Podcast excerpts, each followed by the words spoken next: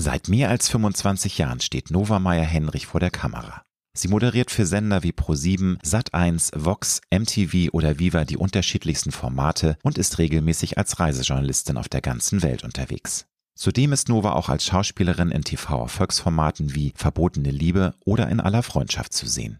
Jetzt hat die 48-Jährige mit Einfach Laubengirl Mein Abenteuer Schrebergarten ihr zweites Buch veröffentlicht. Dem gibt sie unter anderem nützliche Tipps, wie sich der Traum vom eigenen Fleckchen Natur erfüllen lässt.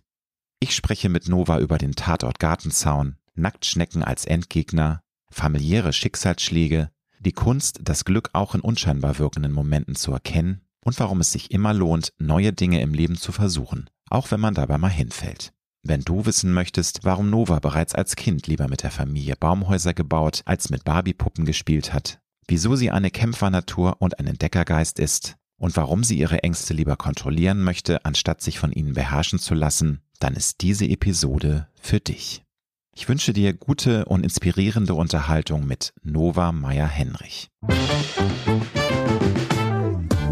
Du hörst Road to Glory. Als Journalist mit 20-jähriger Berufserfahrung hat Alexander Nebel hunderte von Interviews mit nationalen und internationalen Stars geführt. Unter der Überschrift Deine persönliche Erfolgsstory spricht er hier in seinem Podcast mit inspirierenden Prominenten über Erfolg, prägende Wendepunkte und Lebensweisheiten. Gute Unterhaltung mit einer neuen Folge von Road to Glory mit Alexander Nebel.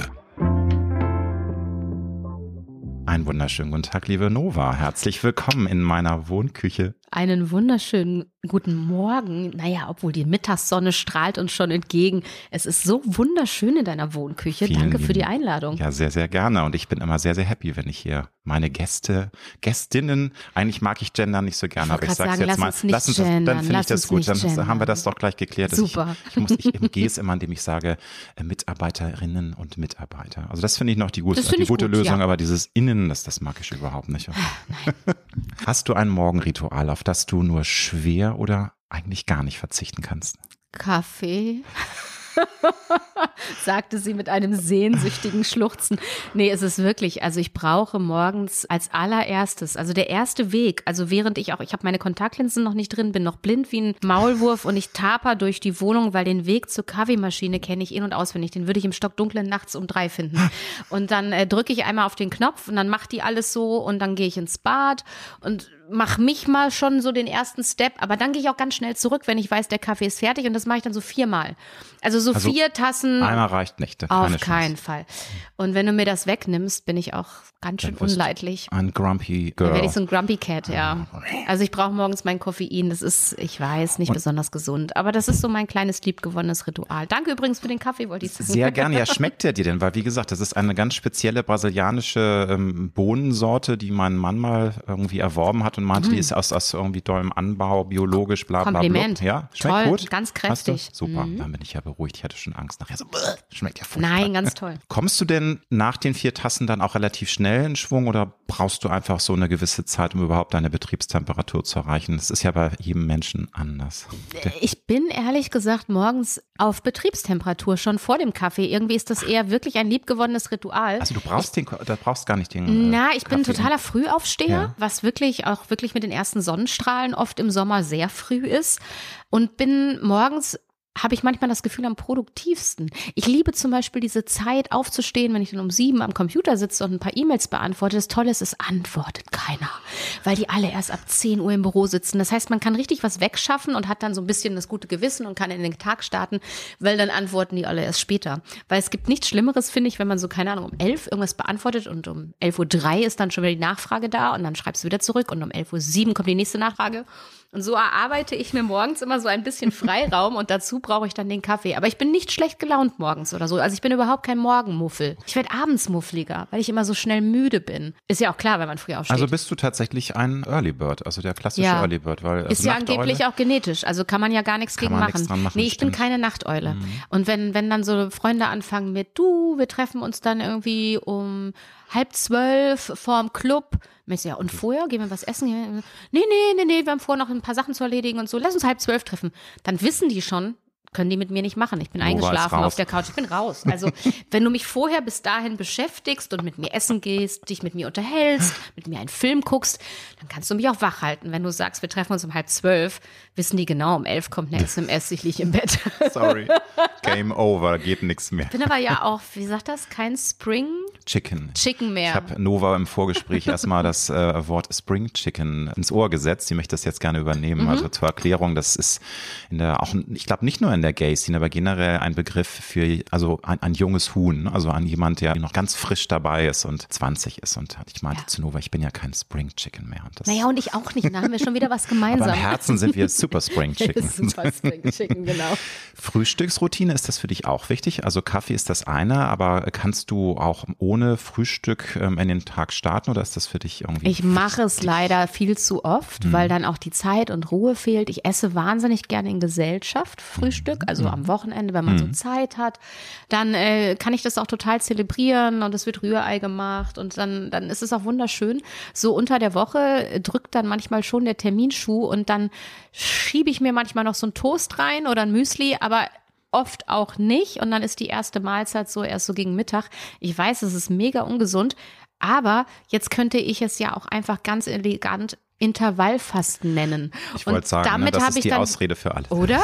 Jetzt nenne ich es Intervallfasten und ich kann immer sagen, du 16 Stunden zwischendurch Pause schaffe ich ohne Probleme, gar kein Thema. Finde ich interessant, dieses Thema, weil ich das auch für mich entdeckt habe. Tatsächlich ist es so, passiert einfach, ich lasse das Frühstück ausfallen und das tut mir auch gut. Also es gibt ja Menschen, die sagen, sie haben das probiert und das geht gar nicht oder sie haben Intervallfasten im anderen Bereich entdeckt, dass sie eben früh frühstücken, aber dann irgendwie ganz ähm, spät mit dem, nee, Quatsch, dann irgendwie schon nachmittags nichts mehr essen. Das ist nichts für mich. Das also li lieber irgendwie später, ne, ja, so ab zwölf, eins dann irgendwie das erste Mal was essen. Natürlich nur in der Woche, am Wochenende, ne, mit, mit äh, Partner und so, da wird Ach, natürlich auch schön, zelebriert. Ne? Das kann man total zelebrieren. Aber das tut mir gut und mhm. ne, jeder ist ja anders ja. und also ich finde das gar nicht so verkehrt mit dem Intervallfasten. Es tut mir nicht schlecht, nö, sagen wir es mal so, ob es mir jetzt gut tut, wäre jetzt, glaube ich, weil es oft aus der Situation es heraus ist, wäre falsch, aber es, es ist, es ist, wie es ist. Es wird ja immer behauptet, dass man irgendwie sich dann total energiegeladen fühlt und das ist ja alles, äh, okay. man soll, Metabolismus wird damit angeregt, man wird sowieso jünger und die Haut regeneriert sich besser und alles ist so toll. Das finde ich jetzt nicht, aber mhm. ich merke, dass ich das morgens nicht brauche, aber zehn so. verschiedene Meinungen gibt es zu dem Thema. Ja, also ich komme einfach zeitlich manchmal nicht dazu, belassen wir es dabei. Man genau. muss das ja nicht schönreden. Eben.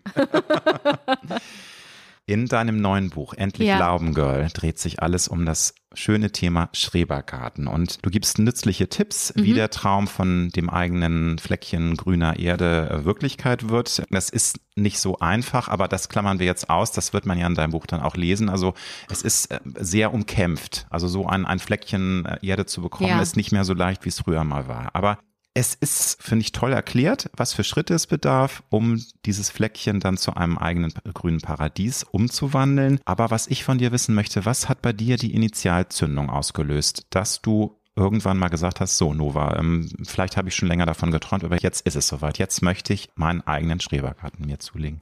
Für mich war Schrebergarten immer also abseits von dem, wofür es für viele andere steht, nämlich für Spießigkeit und Ordnung und alles geregelt. Sehr deutsch auch. Sehr nicht? deutsch, ja. Das war bei mir irgendwie nie so belegt. Ich habe in der Jugend oder in der Kindheit viel mehr das Glück gehabt, dass Onkel und Tante einen Schrebergarten hatten. Ich komme aus einer Zechenstadt, aus einer kleinen Stadt im Münsterland. Und zu den Zechenwohnungen gehörte ganz äh, regulär ein Schrebergarten, weil die Wohnungen sehr klein waren. Und dann war hinter den Zechenkoloniehäusern waren Schrebergartenanlagen. Und dann gehörte immer ein Garten zu jeder Wohnung. Also bin ich mit meiner Cousine natürlich als Kind da so durchgepest, ne? Und mhm. dann überall waren Kinder im Sommer und überall gab's Kuchen, in jedem Garten konnte man was abstauben. Die äh, Damen haben gelästert am Gartenzaun, die Männer hatte ich immer nur mit Bierflasche in der Hand beim Fußballgucken in Erinnerung eine Schaukel am Apfelbaum. Also für mich war es eher immer so, wow, so ein kleines Stückchen Freiheit. Da weiß man ja nicht, was dahinter steckt. So an Ordnungs- und Regeln und so. Und irgendwie habe ich da immer von geträumt. Und dann hatte ich das Glück, dass ich dann als Familie, ich habe ja noch drei Brüder, dass wir dann irgendwann in ein Familienhaus gezogen sind mit eigenem Garten. Das heißt, jeder hat so sein kleines Gemüsebeet bekommen und durfte so ein bisschen vor sich hin gärtnern, musste aber auch dafür sorgen und Unkraut jäten selbst und so. Da haben meine Eltern dann Wert drauf gelegt. So ein bisschen mhm. Verantwortung übernehmen. Nicht und, nur Funtime, ne? Nicht nur spielen. Nee, genau Genau, ne? du musst Mhm. halt auch was dafür tun, damit du ernten kannst. So. Mhm. Und äh, von daher war dieser Gedanke, irgendwann ein Stück Garten zu besitzen, eh immer schon da. Das fand ich toll. Und als ich nach Hamburg gezogen bin, hatte ich das große Glück, ich bin in einem Mehrfamilienhaus, die haben sogar, wir haben sogar einen großen Gemeinschaftsgarten hinterm Haus. Und da wurde schon geheiratet und Fußball-WM geguckt und da haben wir einen Grillplatz und sogar ein Hochbeet und ein Trampolin und das ist auch alles super.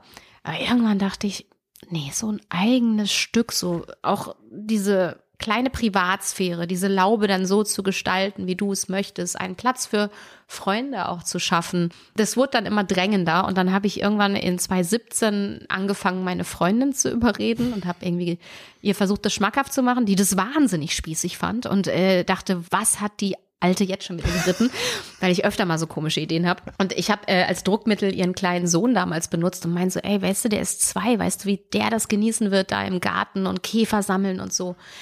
Ja, und das war dann das Argument und dann haben wir angefangen, uns zu bewerben und in 2018 dann endlich den Zuschlag bekommen und seitdem sind wir die Laubengirls mit Laubenboy, den darf man Mit nicht unterscheiden. Leidenschaft. die Ja, und mit Leidenschaft, Ja, genau, ja. die drei Ls. Laubengirls, Laubenboy und Leidenschaft.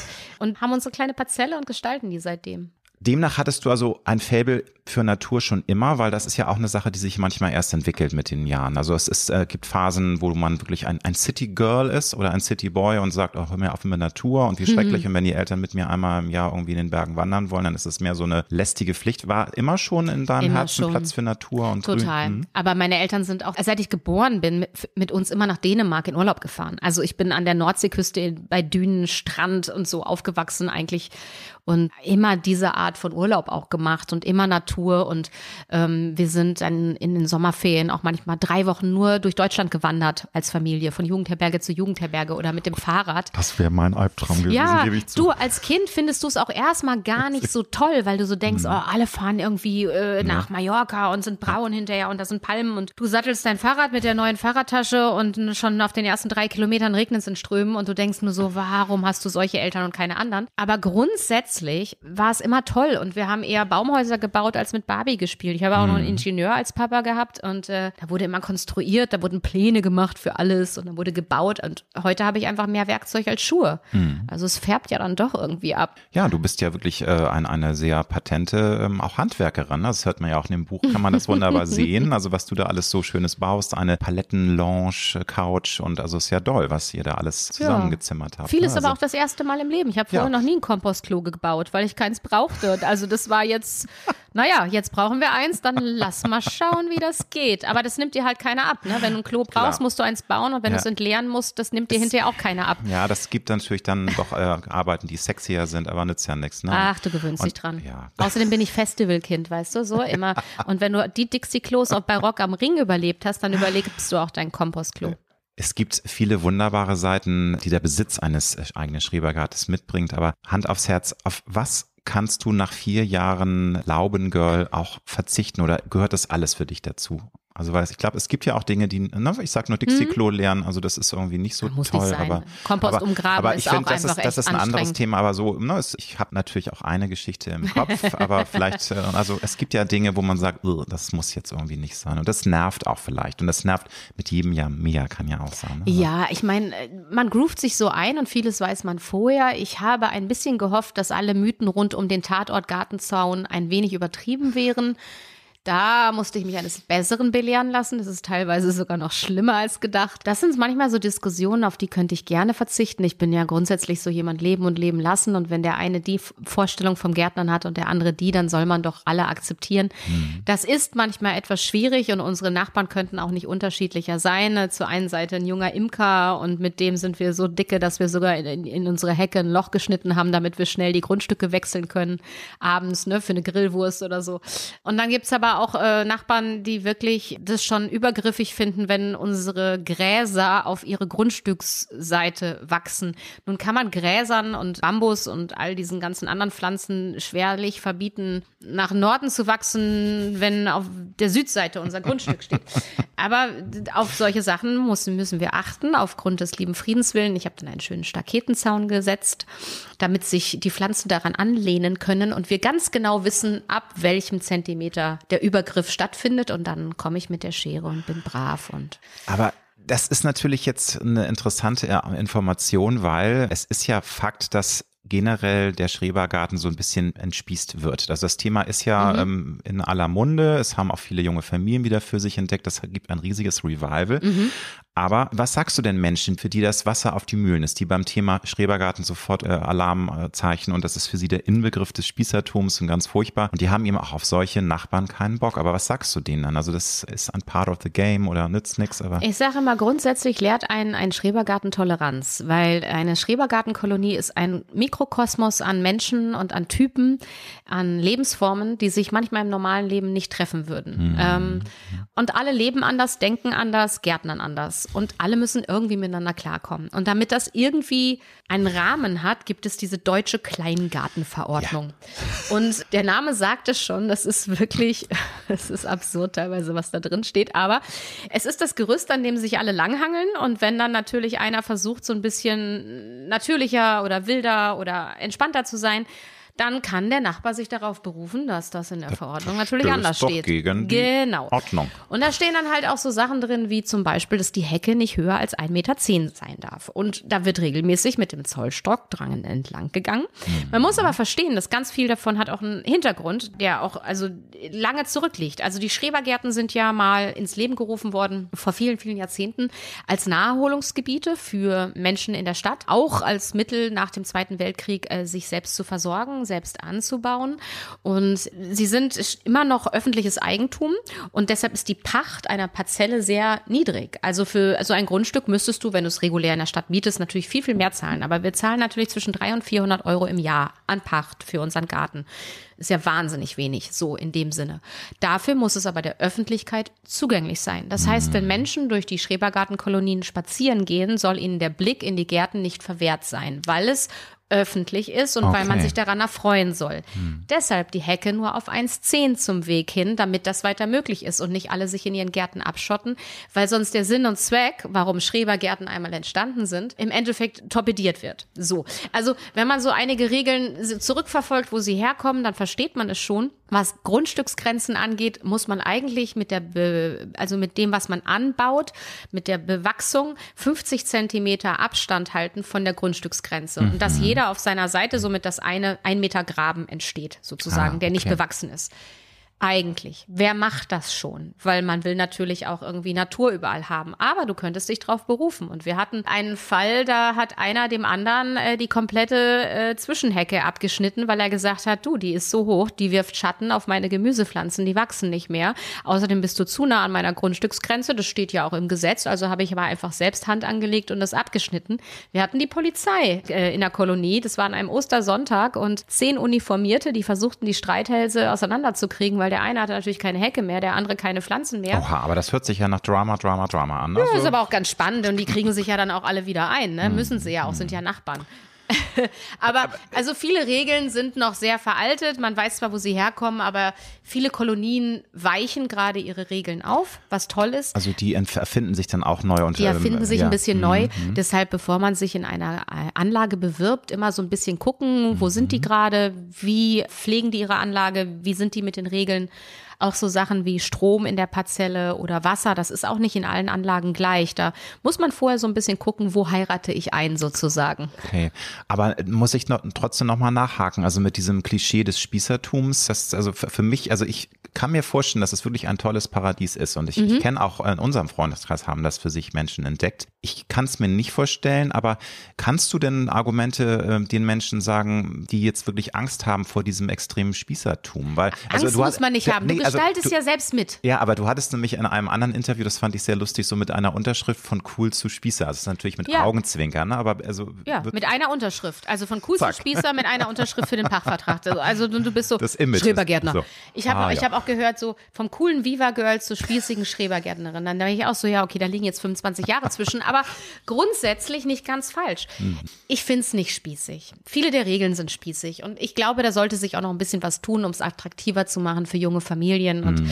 die da so rein wollen und so und die dadurch vielleicht ein bisschen abgeschreckt sind. Aber man merkt einfach, die junge Generation wächst ja auch nach und auch die alten, alteingesessenen Gärtner, die darf man auch nicht alle über einen Kamm scheren. Die haben es einfach auch 40 Jahre so gemacht und gelernt und das sind teilweise Traumgärten und bei mm. denen wachsen die Tomaten garantiert viel geiler als bei uns, jetzt um es mal auf den Punkt zu sagen, weil die einfach wissen, wie es geht. Aber es ist natürlich schwer, von so alten Sachen abzurücken. Ne? Da tut sich der eine einfacher mit und als der andere. Und wenn dann immer neue junge Nachbarn, dann wird's auch mal lauter, dann sind auf einmal Klar. kleine Kinder nebenan und so. Das ist schon eine Umstellung für alle Generationen und ich glaube, jeder muss da so ein bisschen, es braucht ein bisschen Zeit, da zusammenzuwachsen. Aber grundsätzlich ist es auch schön. Also, weil die Kinder, die pesen wirklich von Garten zu Garten. Und der eine bringt dann eine alte Eisenbahn mit, die er von seinem Enkel noch hatte, der jetzt aber 18 ist und baut die auf einmal im Garten auf und sagt, guck mal, was ich gefunden habe. Und dann sind die über den Weg mit den Rennautos unterwegs, tauschen Käfer aus, setzen Regenwürmer um und nebenan wird gegrillt und dann wird gerufen, her, habt ihr Lust auf eine Wurst? Natürlich haben Kinder Lust auf eine Wurst. Und dann wächst es auch alles wieder auf eine Art zusammen. Oder wir haben vorne eine türkische Großfamilie in der Anlage die unfassbar im Anbau sind. Also ich glaube, die versorgen sich wirklich das ganze Jahr selbst. Also die haben da alles von Weinreben über, also die haben, glaube ich, zwei Gärten sogar zusammengelegt und haben nur Ackerfläche und so. Aber die äh, schenken einem dann ganz oft auch Sachen, ne? Sagen, hier so habt ihr gerade schon Kartoffeln, wir haben so viele und hier und äh, Kirschen und wir haben keinen Kirschbaum und also man ist auch miteinander sehr lieb und nett und wenn man was braucht und ich mag das. Und in Corona, ganz ehrlich, diese zwei Jahre, wo wir fast niemanden sehen durften, das war eine Wohltat, im Garten wenigstens über den, über den Zaun oder über die Hecke den einen oder anderen wahrzunehmen, Quatsch zu machen. Für, für, die Kinder ist es ein Schwatz zu machen. Ja, aber auch ja. für mich als ja, Erwachsener. Morgens in den Garten mhm. zu fahren und äh, auf der anderen Heckenseite war dann der Nachbar und dann stand man da mit zehn Meter Abstand, aber hat sich gesehen und gefühlt und konnte sich unterhalten und das war ein kleines Paradies in der Zeit. Also jetzt auch, aber da war es echt auch nötig für mich. Ich habe es echt gebraucht. Aber ich bin da ganz bei dir. Ich glaube, das ist eine Sache der Evolution, äh, der Entwicklung. Ähm, ne? Die neue Generation wächst nach, es weichen immer mehr Dinge auf und ich glaube, da wird sich ja. auch sehr viel von diesem doch etwas äh, rabiaten äh, Regeln dann ändern. Wenn sie uns die Gärten lassen. Ne? Sie werden ja, ja gerade alle aufgekauft. Auch unsere. Anlage ist aufgekauft von einem großen Unternehmen. Wir haben jetzt zehn Jahre Duldung und mindestens Okay, Aber nebenan also so die Anlage ist gerade gefallen, da wurden jetzt Häuser gebaut. Also das ist ja auch nochmal so eine Sache. Ne? Sie verschwinden ja leider immer mehr. Kein Wunder, dass der Bedarf und dass die Wartelisten immer länger werden. Ne? Die Verknappung, mm, genau. Mm. Hast du denn durch die ähm, Arbeit in deinem Schrebergarten noch eine tiefere Bindung äh, zur Natur bekommen? Und also dieses Wort mit dem, man wird noch mehr geerdet, man hat ja auch eine ganz andere Beziehung zu Lebensmitteln, die man selber mhm. Ähm, ne, also wachsen sieht. Und finde ich auch ganz toll mit dem Aspekt der Kinder, dass Kinder mal merken, wie das überhaupt funktioniert. Ja. Viele sind ja völlig entkoppelt, die haben gar keinen Plan mehr, woher eigentlich Lebensmittel kommen. Die denken, naja, die sind halt im Supermarkt und irgendwie werden die im ja. Labor irgendwie hergestellt. Aber, ja, das ist toll, also das sehen ist, die. Wie ist das bei dir so? Ist das das schon, dass das was mit einem macht, dass man da auch sein, sein Empfinden verändert für fürs Essen und für, für was Ich kann da wächst. total entspannen vor allen mhm. Dingen. Also ich habe zum Glück ja immer Eltern gehabt, die uns das so beigebracht haben, wo kommt das Essen her und äh, mit selbst anziehen und vom Bauern, wir haben vom Bauern die Milch geholt, vom Bauern das Fleisch geholt und so. Also ich bin sehr im Einklang mit, wo kommt mein Essen her, so, ne? Also wenn dann bei uns Fleisch verarbeitet wurde zu Hause, dann hat meine Mutter manchmal vom Bauern ein halbes Schwein geholt und dann wurde das im Hauswirtschaftsraum zerlegt und das hast du als Kind halt auch mitgekriegt und dann wurde das eingefroren und so. Mhm. Also da war ich immer schon zum Glück sehr bewusst mit. Aber mich erdet es wirklich im wahrsten Sinne des Wortes. Also gerade wenn ich so ein bisschen überschüssige Energie habe oder jetzt auch in den Zeiten, wenn der Frust zu groß wird oder so, dann kann ich mich da richtig abarbeiten. Ne? Mhm. Und ich mag es zu sehen, wie Dinge entstehen. Ich arbeite ja, in einem Beruf, wo oft manchmal man arbeitet, arbeitet, arbeitet, aber man hat das Gefühl, nichts zu schaffen, nichts mhm. zu erschaffen. So, klar, am Ende kommt vielleicht eine Sendung raus oder so. Aber es ist. Oder eben, du hast jetzt ne, ein Buch geschrieben. Ja, oder ein Buch, genau. Das ist auch toll. Das ist auch schön, das Schöne daran, das in, in Händen das, zu halten. Genau. Mhm. Aber im Garten habe ich das so täglich. Ich habe das sehr unmittelbar. Ich habe gestern, habe ich dir erzählt, die Sonnenstrahlen genutzt und habe die ganzen Staudenbeete zurückgeschnitten und habe einen tierischen Muskelkater, aber ich habe dann hinterher auf diesen riesen Berg an Schnittgut geguckt und weiß, oh Gott, das muss ich alles noch häckseln.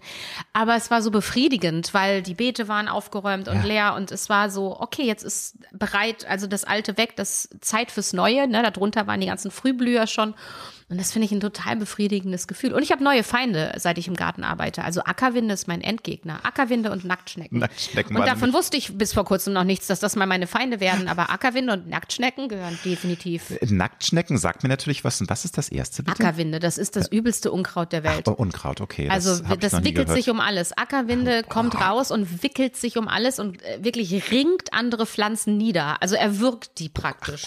und äh, einen Meter am Tag. Ein also man hat das Gefühl, das Zeug wächst einen Meter am Tag und du hast es gerade entfernt. Und es ist wirklich ein Killergewächs, wirklich, das wächst teilweise durch andere Blätter durch und so. Und Es ermordet andere Pflanzen. Oh mein das Gott. Schlimme ist, wenn man es wachsen lässt, hat es wunderschöne Blüten und man könnte fast vergessen, wie fies Alle, es alles ist. Täuschung, ne? So, das ist Ja, der aber- Wolf im Schafspelz. Ja, ja, aber Ackerwind ist mein Endgegner.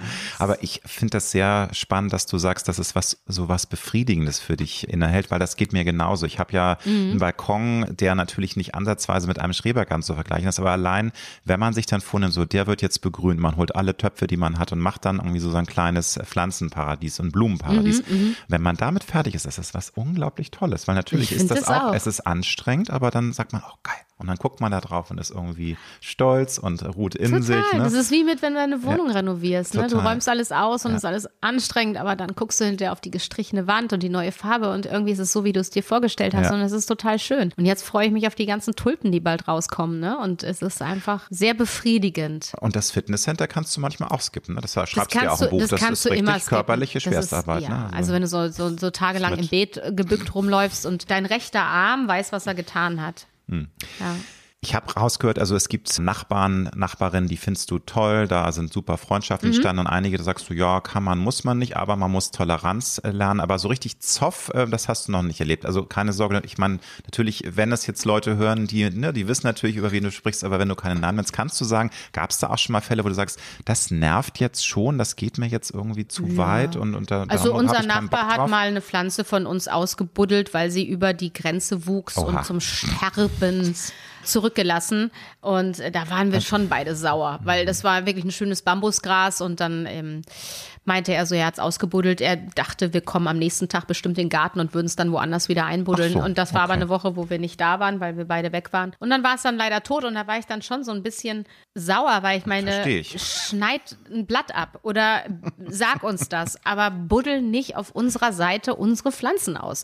das- das geht ja auch nicht, finde ich. also, ja, aber ich bin eigentlich ein friedliebender Mensch und ich, mich belastet sowas eher, weil ich möchte eigentlich in den Garten kommen und in alle Richtungen sagen, hallo, wie geht's, so toll und schön und ich äh, habe die Hoffnung noch nicht aufgegeben, dass wir das irgendwie wieder hinkriegen.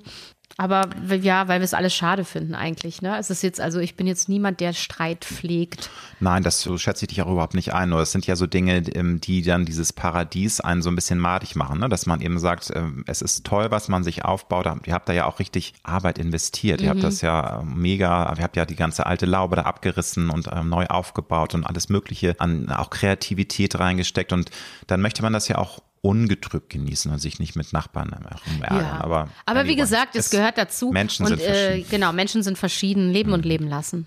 Dann will ich jetzt mal zu deiner Karriere wechseln, liebe Nova. Wenn du zurückblickst auf deine, ja, schon mindestens 25, Jahre 25 sind's, ne? Jahre ist dieses Wahnsinn, Jahr. time Mhm. flies. Time flies. Hast du eine folgenreiche Entscheidung noch im, im Hinterkopf oder irgendeinen einen Meilenstein, der dich extrem vorangebracht hat, wo du sagst, ja, das war jetzt für meine Karriere.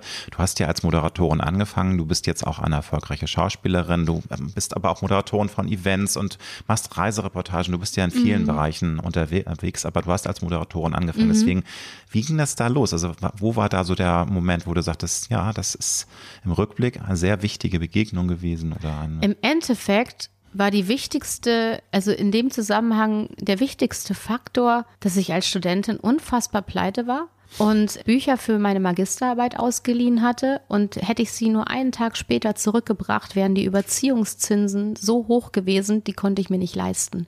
Also bin ich bei strömendem Regen und wirklich übelstem Wetter zur Uni-Bibliothek geschlichen, um diese Bücher zu verlängern, weil es einfach sonst zu teuer geworden wäre. Und bei der Gelegenheit habe ich den Aushang am schwarzen Brett in der Uni gesehen, Moderatorin für Jugendmagazin gesucht.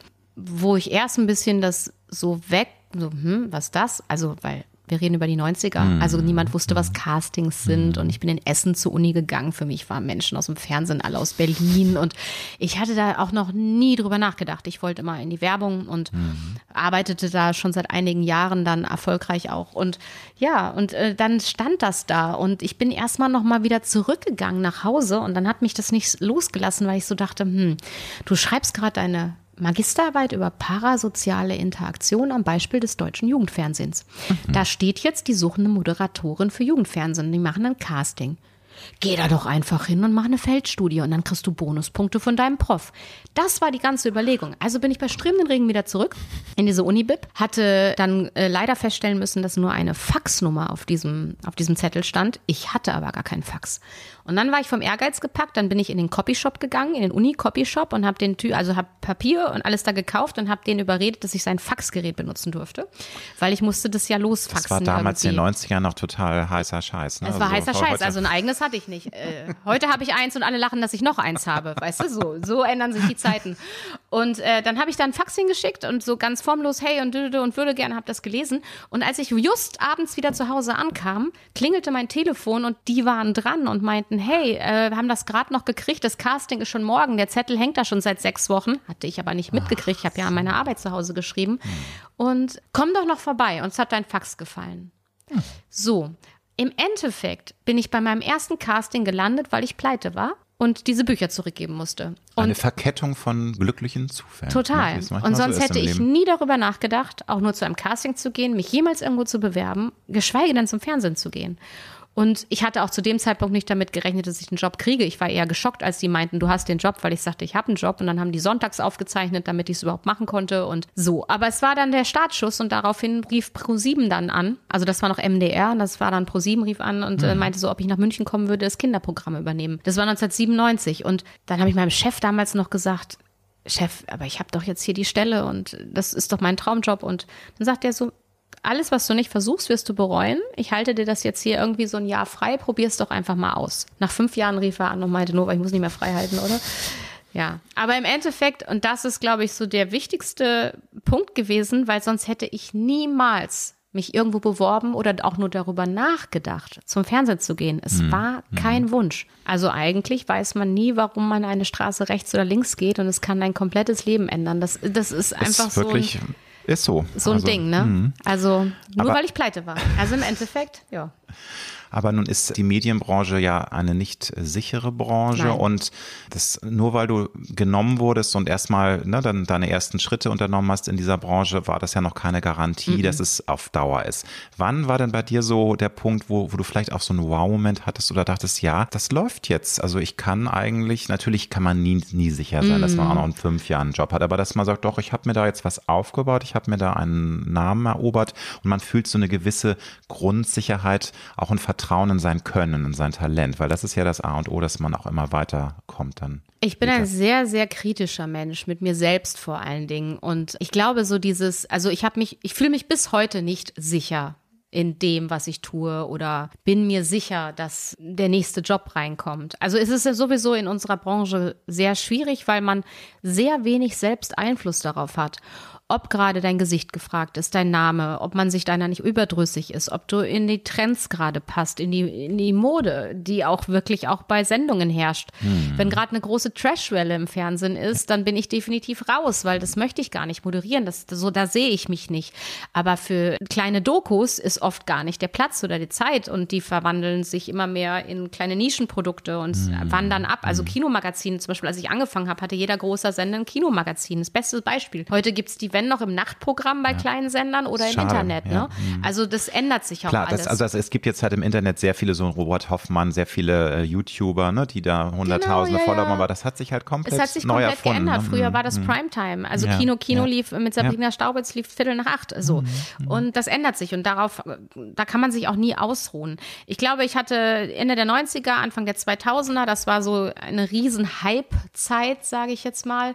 Das war auch so eine Zeit, wo wirklich Teenager vor meiner Haustür geschlafen haben, wo du dann, was du selbst nicht fassen konntest, auf irgendwelchen Ranglisten erschienen bist, die sexiest women in the world und dann lebensgroße Poster von dir in irgendwelchen Zeitungen erschienen sind und so. Und ich war ehrlich gesagt damals komplett davon überfordert und konnte das gar nicht genießen. Ich dachte immer, wenn die mich alle persönlich kennenlernen würden, dann wären die komplett enttäuscht, weil das mit der Person, die sie da draußen wahrnehmen, nichts zu tun hat. Wie also, es so oft ist, ne? Das ist halt dieses voll. larger than life Image und genau. Und ich bin da nicht richtig drauf klargekommen so und habe mich einfach sehr zurückgezogen eigentlich in der Zeit. Also anstatt das so nach außen so voll zu feiern, bin ich eher jemand gewesen, der dann irgendwann gar nicht mehr weggegangen ist, weil er auch völlig überfordert war von dem immer angesprochen werden und mhm. so. Also ich hatte das Selbstbewusstsein überhaupt nicht dafür und bin ja dann auch in ein ganz krasses Burnout gerutscht von Anfang der 2000er. Da nannte man das nur noch nicht so. Den Begriff Stimmt, das hat sich nicht so. irgendwie auch, äh, ist Evolution hat sich auch total verändert. Hat sich auch also, geändert. Ne? Und du hast Ja. Mhm. vor allen Dingen auch gar nicht drüber geredet. Aber das war so eine Zeit, da saß ich wirklich 300 irgendwas Tage im Jahr im Flugzeug, habe manchmal vier Länder pro Woche gemacht, manchmal zwei Kontinente pro Woche, war ständig im Jetlag, hatte irgendwann noch 40 Kilo und bin umgefallen. Ich bin einfach umgefallen. Und das war Dein die Zeit- Körper hat auch nicht mehr mitgemacht. Mein- ne? Also mein also Körper deine hat den Seele macht Stecker nicht mit, gezogen, genau. Also genau. es ist ja so eine Mischung aus beidem. Ne? Ich hätte es nicht Mhm. gemerkt. Ich hätte, ich dachte, also ich, mir hat auch alles Spaß gemacht, was ich damals Mhm. Gemacht habe. Ich glaube, es war 2003. Und keiner hat den Stecker gezogen von außen, also auch mein Team nicht oder so, ne? Weil ich meine, das war garantiert auch die Zeit, in der ich das meiste Geld verdient habe. Aber mein Körper hat mir irgendwann gesagt, stopp, bis hier und nicht weiter. Und dann musste ich alles kündigen. Also wirklich alles. Ich musste wirklich erstmal gesund werden. Und dann ist gar nichts mehr sicher, ne? Weil ja auch viele sagen, Klar, nein, du bist als- doch gegangen. Also, ne, dann holen, also man braucht auf keinen Fall denken, man ist unersetzbar in dieser Branche. Es wachsen immer welche nach und wenn du weg bist, dann macht's jemand anders. Und wenn du Nein sagst, macht's jemand anders. Das ist auch heute noch so. Also da, der Illusion muss man sich auch ein bisschen frei machen und das ist auch total gesund, wenn man sich davon frei macht, weil dann kannst du ganz anders dein Leben leben. Und ich bin mir total bewusst, dass ich ersetzbar bin. Ich bin mir total bewusst, dass alles, was ich mache, endlich ist. Und deshalb habe ich mich auf viele verschiedene Beine gestellt. Und was mir la- jahrelang viele ausreden wollten. Es gab Caster, die gesagt haben, ich caste dich nicht für eine Schauspielrolle, solange du moderierst. Man kann nicht beides machen. Das war nämlich auch diese Zeit, Anfang der 2000er. Das geht nicht. Auch als Schauspieler, wenn du Kino machst, machst du doch keine Serie. Wie kannst du nur? Das ist äh, schlecht äh, so, Fürs, ne? fürs Image, ne? Dann fürs Image. Du, ja, ja. Heute redet da kein Mensch mehr drüber. Und äh, es ist, mischt sich und man kann streamen und Serie. Serie ist sogar mittlerweile so anerkannt, dass das so für viele auch der Traumjob ist, in einer Serie eine Rolle zu ergattern, weil, äh, naja, ist auf Netflix eine gute, gute Serie zu haben, ist heute ein Ritterschlag. Ne? Definitiv. Und wenn sie dann noch ein Erfolg ist und dann gibt's noch vierte, fünfte, sechste Staffel. Auf ne? Also jeden ist Fall. nicht ganz so toll wie eine Tatort-Hauptrolle. Ne? Das ist ja im Grunde die äh, wirklich eine Lebensversicherung. Gut, auch da ist Naja, aber sicher, überleg ne? aber mal, Tatort es- wird ja. manchmal nur einer Stimmt. oder zwei im Jahr gedreht. Reicht das, auch nicht zum das, Leben, Das das heißt, wenn du da die Leute siehst, die eine feste Tatortreihe, Ja. es ist ein Ritterschlag in Deutschland, weil Tatort einfach unser Lagerfeuer ist. Ne? Das ist eins der wenigen, das noch geblieben Traumrolle, ist. Ne? Ja. Mhm. absolut. Und ich glaube, es gibt kaum einen, der sagen würde, ich lehne Tatort ab. Also Tatort ist wirklich immer noch Mhm. so. Aber selbst die Schauspieler, die dort vor der Kamera stehen, wenn die nur Tatort machen würden, dann sind das zwei Filme im Jahr, Maximum. Ja. Es gibt einige Tatorte, die nur einen im Jahr produzieren. Was willst du von zehn Drehtagen leben? So, Nein. das ist nach außen immer größer, als es nach innen ist. Nee, und deshalb stehe ich auf verschiedenen Füßen und spiele und moderiere, mache viel im Live-Bereich, wo man aber auch weiß, puh, dann kommt Corona und du bist zwei Jahre Die arbeitslos. zwei Jahre waren wirklich krass Genau. für in ganz, ganz vielen Bereichen. Und dann ne? war Das- wieder Zeit zum Schreiben. Also zum Glück ist dann halt, weißt du, dadurch, dass man verschiedene Sachen und ich sage auch gut, dass ich studiert habe, gut, dass ich das alles abgeschlossen habe, gut, dass ich in vielen, vielen Berufen gearbeitet habe. Ich habe auch gekellnert jahrelang, um meine Miete ranzuholen. Ich habe bei Ikea Möbel verkauft. Was übrigens wichtig ist, weil das erdet. Ich habe auch an der Konzertkasse gesessen. Also was jetzt nicht, ne? Das Du ist weißt ja an, am, am einfach- Band bei Chibo oder so. Das, ähm, Du weißt einfach, was der Euro wert ist. Ja, Du, du gehst anders mit Geld um. Und ich weiß aber auch, und das ist was, was ich wirklich weiß, egal was in meinem Leben passiert, ich werde immer in der Lage sein, mich selbst zu versorgen.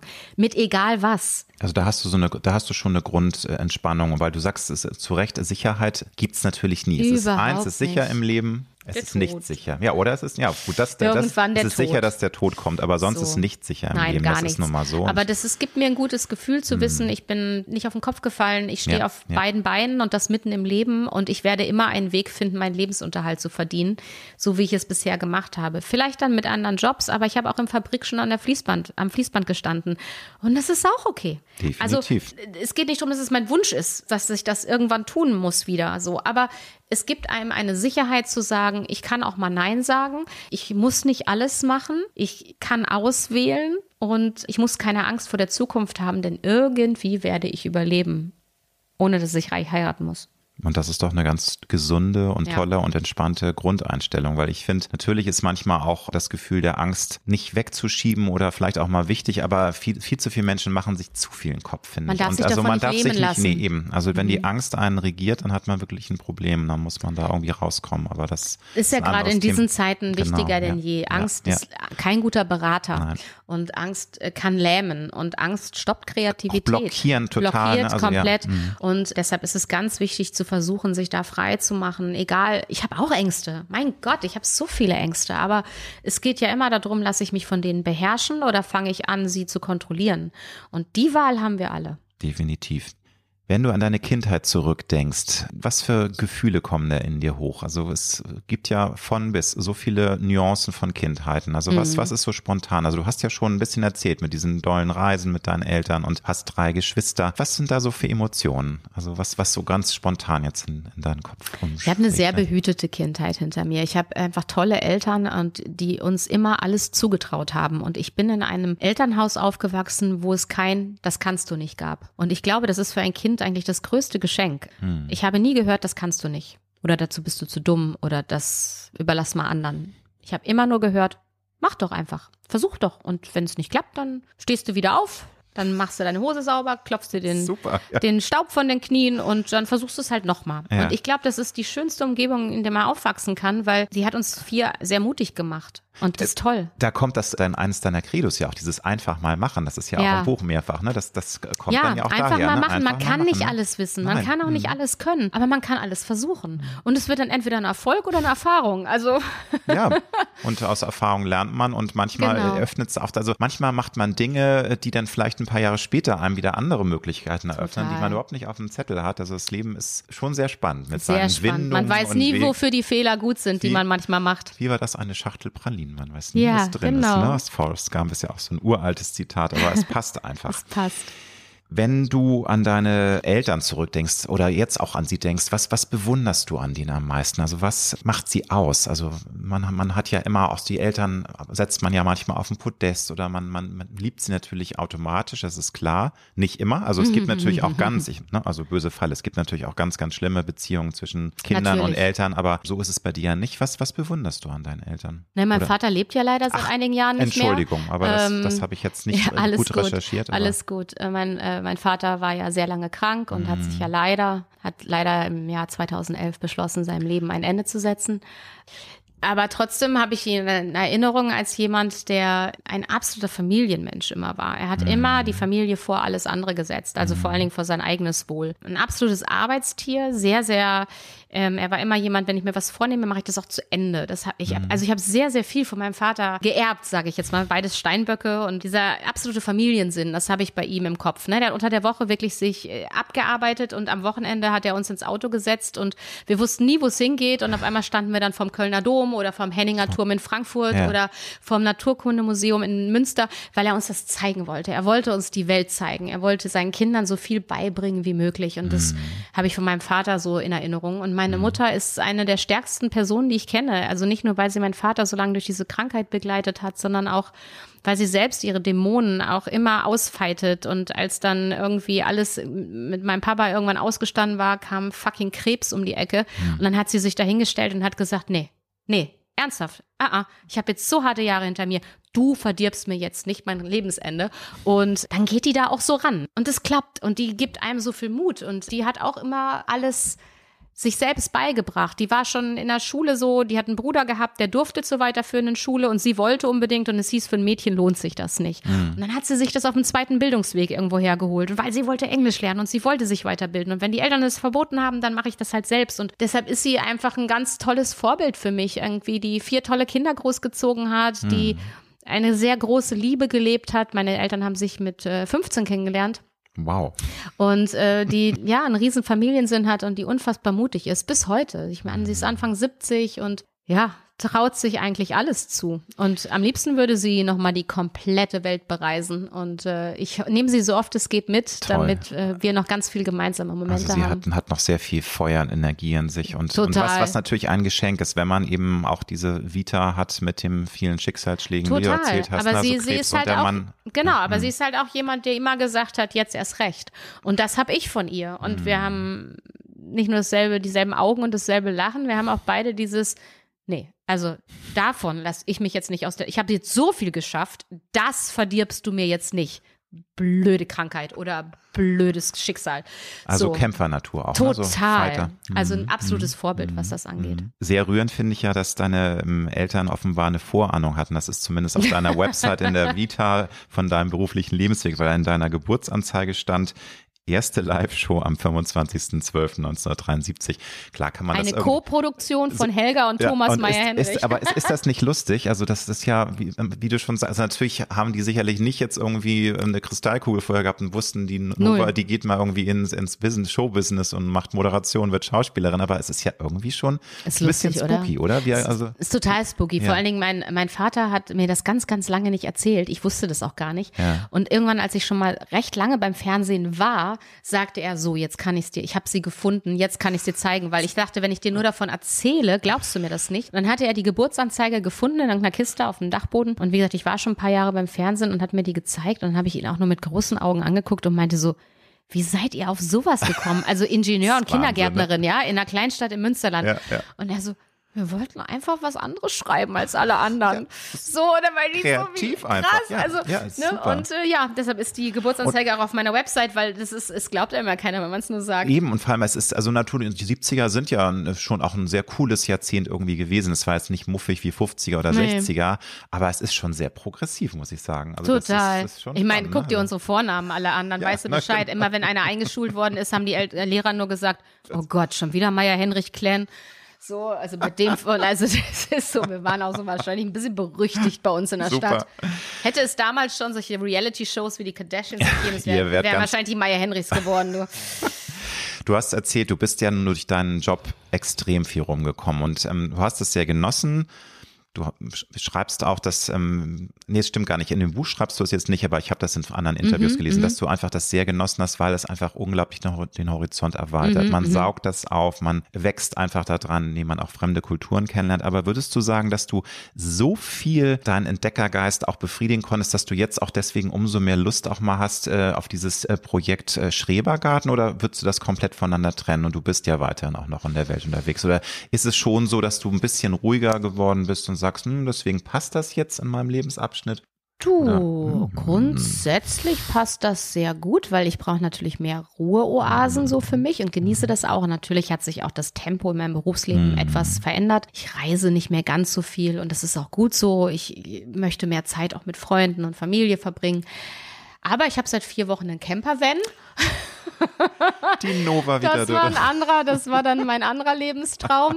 Somit äh, würde ich sagen, die Mobilität ist einfach nur ein bisschen verlagert worden. Und äh, jetzt äh, freue ich mich auf äh, viele, viele wunderbare Stunden Ja. in der Welt mit meinem Campervan, mit offener Heckklappe, mit Blick aufs Meer und Wellenrauschen. Also es wird dann vielleicht nicht mehr Australien, Malaysia, Malaysia, Brasilien sein, sondern ja. Aber dieses, dieses Entdeckergehen ist weiterhin bei dir aktiv. Und Ich du, mag das einfach sehr. Ich bin gerne unterwegs, ich entdecke gerne, ich bin gerne in der Natur und ich finde, Reisen ist immer eine Reise zu sich selbst. Und ich mag es, andere Kulturen kennenzulernen. Ich entdecke Länder vor allen Dingen auch durch Nahrung. Ich bin echt ein sehr kulinarischer Mensch. Ich esse, wenn ich im Ausland bin, auch einfach nur immer Sachen, die es von da gibt. Also ich würde überhaupt nicht auf die Idee kommen, mir auf Mallorca einen Wiener Schnitzel zu kaufen. Nee, das ist auch So, aber dafür kenne ich jede gute Tapasbar. Es ist also, ich mag das und das, ich brauche das auch ab und zu, dieses Raus. Und das kann auch alleine sein. Also ich brauche auch nicht immer Gesellschaft beim Reisen. Und das kann ich mit dem Van, habe ich mir jetzt so eine Freiheit erfüllt gerade, die mir ermöglicht. Und wenn es nur bis zur Ostsee ist hier, ist ja egal, morgens mich hinzusetzen, Aber- eine Stunde zu fahren und abends nicht zurück zu müssen, sondern einfach auf der Stelle einzuschlafen da. Und das ist für mich schon große Freiheit. Ja, und ich meine, Europa, also allein dann zur Bretagne zu fahren oder in die Bretagne, ähm, nach ähm, Holland, Egal keine Ahnung, was. es gibt so tolle Ecken, die. Es ist einfach die Möglichkeit Mhm. da. Und das, da, ich meine, okay, wenn die Spritpreise jetzt auf drei Liter, äh, drei Dann Euro irgendwann der Liter steigen, dann ja. wird es ein teures Vergnügen. Aber ja, wollen wir mal nicht hoffen.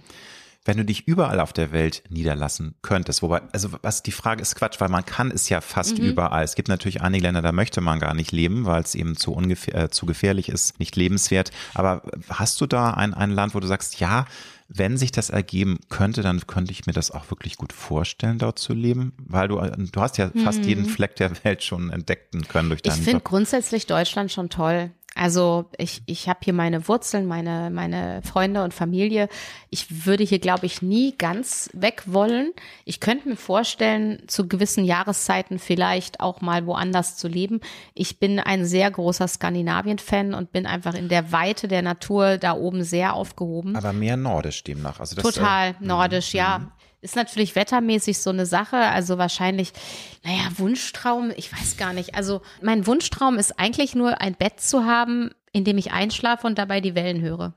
Hm. Schön. So, ob das jetzt in Portugal steht oder in Dänemark, da habe ich mir noch gar nicht so viel Gedanken gemacht, aber ich möchte irgendwann mal mit Wellenrauschen einschlafen können. Der mhm. Übergang ist jetzt mein Van und da höre ich es halt auch. Ja, ist toll. Äh, Gerade wenn man oben im Aufstelldach äh, liegt, da hat man ja dann um sich herum mehr oder weniger Zeltplane und ist fast ganz draußen und genau, aber das ist so, das ist so mein Traum. Ich könnte auch halb halb mir vorstellen, ein bisschen im Norden, ein bisschen im Süden.